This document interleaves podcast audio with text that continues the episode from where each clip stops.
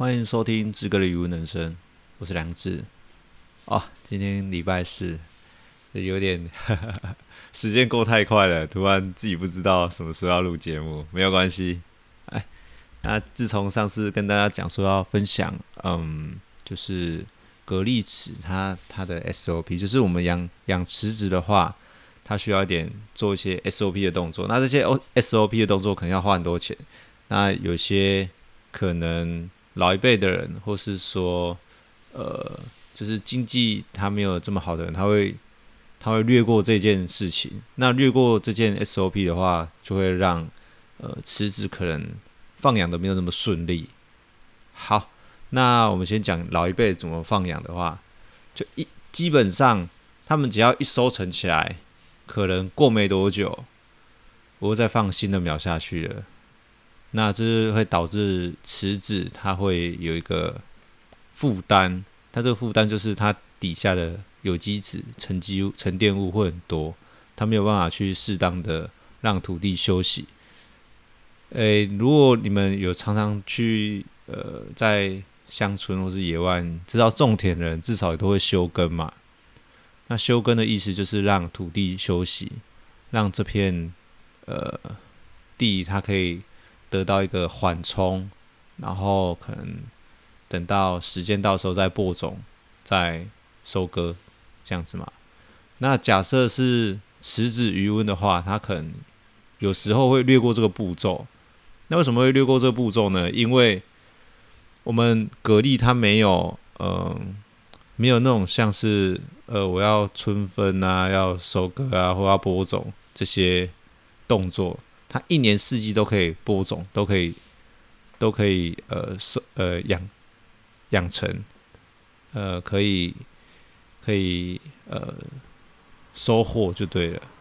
那这样的话就会导致成呃没有关系，反正我就就已经收完了之后，我就是继续放。好的，那所以正确的方法应该是我这一批呃蛤蜊这一批呃。水产收成完之后，我应该要做一个动作，就是让这片土地休息，回归大地，这样子，当一个有缓冲的机会。那怎么回归呢？当然就是不能再继续放养呃其他的生物，我们必须要把它水抽干，让它呃经过这一整年的呃个，诶不一定一整年，可能这一次的这这一水的收获之后。要准备在投入下一水的时候，我们需要让它呃晒晒太阳，让风吹一吹，是让土地让它沉静一阵子，然后我们再重新开始呃入水，然后做这些放养的动作。所以，我们基本上一个新的池子要放养的时候，我们要把水抽干。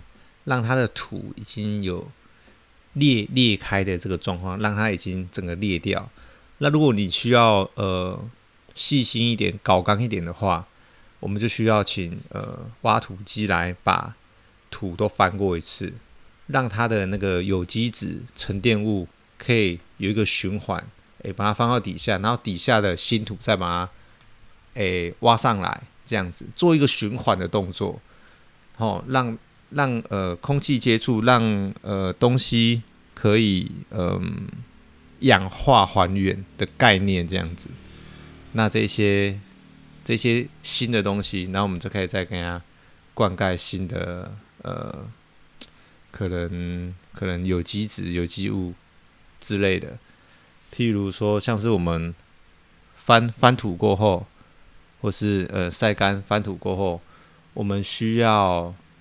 嗯，重新放养新的水，然后会再放一个像是呃呃，错了错了，应该说这个土它变成它已经是酸化了，因为我们原本原本的呃你在养殖的过程中，我们常常会撒一些饲料，或是呃鱼虾或是蛤蜊的一些。大便沉积物还会沉在土里面，对，那这些就会形成一些不好的有机质，那这些有机质，呃，我们就会俗称是黑土哦。譬如说，你看到呃有些蛤蜊的话，它外表是黑色的，那表示它已经覆盖一层有机质了。那这层有机质的话，就会让呃蛤蜊它会因为天气的关系，会有一个有一个嗯，对对。对于环境，它没有办法，就是适时的有一个有一个伸缩啊缩比，这怎么怎么讲？就比如说天气很热的时候，那些有机质它就会释放出有毒物质，那这些有毒物质就会影响我们水中的生物，譬如说鱼虾还有蛤蜊这些东西。只要那些有机质它有一定一定的温度的时候，它会释放出硫化氢，那这些硫化氢就会是个剧毒，对，这对水产不太好。那假设我有做这个动作的话，我就会在一整年的一些可能鱼池啊、排便啊，然后一些不好的东西，有机质它可以挥发掉。那挥发掉的话，接下来我在放养的时候就不会因为天气炎热或是一些呃巨变的时候，它没有一个缓冲的空间。那有这些有机质挥发掉之后，我就不会释放出一些不好的有毒物质。那我的鱼虾。我的一些蛤蜊的话，它就会生长得非常好，甚至它不会因为人家天气巨变的时候，它会出事情，那可能我们就会安然度过。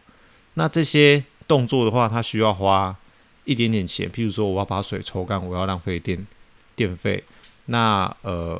我要抽干还不止，还我还需要一直一直在浅层的呃。地下在那边继续抽水，而不是抽干马上它就会干，它是要持续的一直抽，可能抽一个月、两个月，呃，不一定，对，看自己看呃，就是养殖的养殖物，它是怎么去界定，它是觉得应该到达程度。那假设有一些有机质，我们抽干之后，它还是是它的土是酸的，偏酸，就是像酸性土质这样子，可能雨水啊，可能是一些。粪便啊，导致我的土是酸化的。那我翻土之后，我比较有些有心的话，它会撒一个石灰这些东西，它是比较偏碱性的，大概可能 pH 可能十一十二左右。那中性的话，大概可能是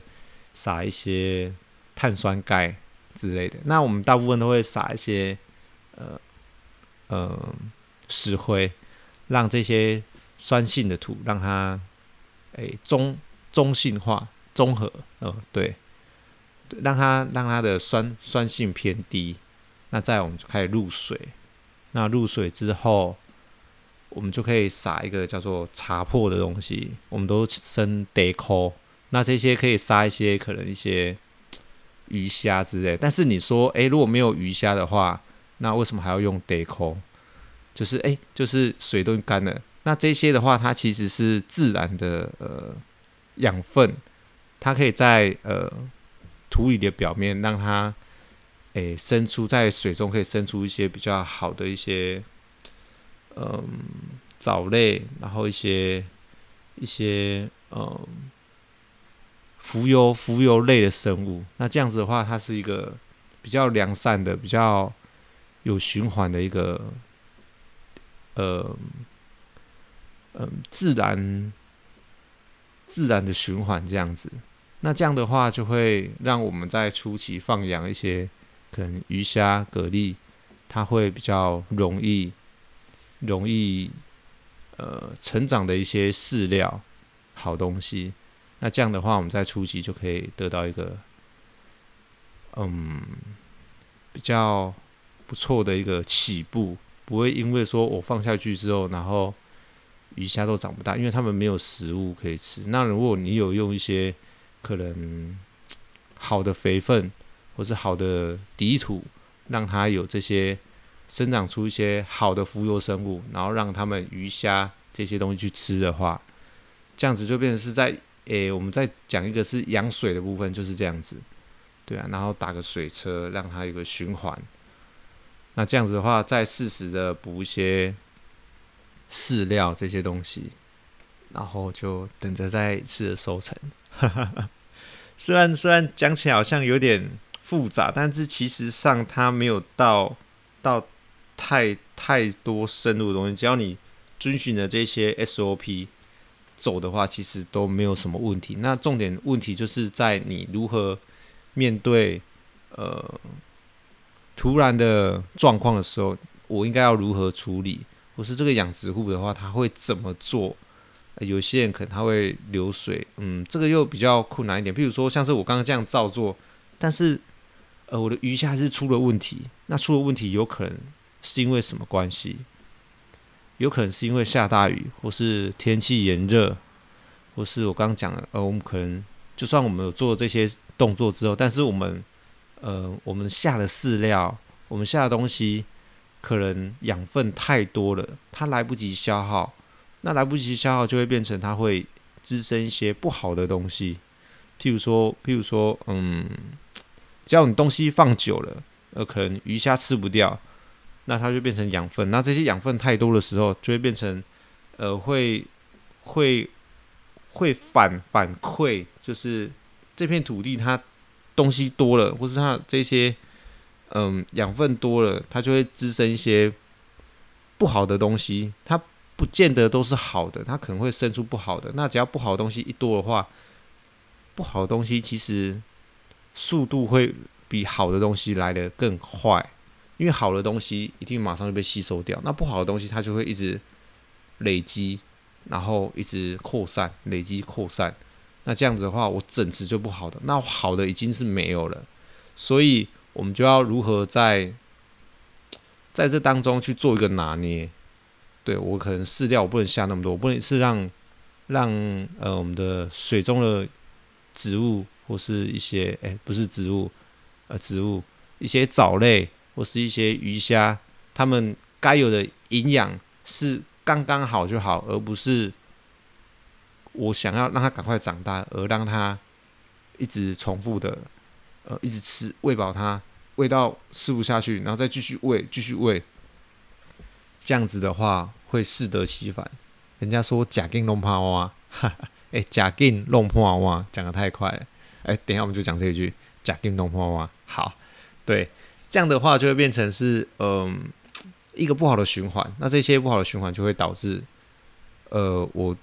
花这么多时间去整理东西，或是花这么多时间做的事情，它可能在一夕之间就会崩溃。因为只要我不好的东西一多的话，大部分不好的东西就是会耗氧。那只要会耗氧或是有毒的话，那个一下子什么都没了。对，所以我们呃。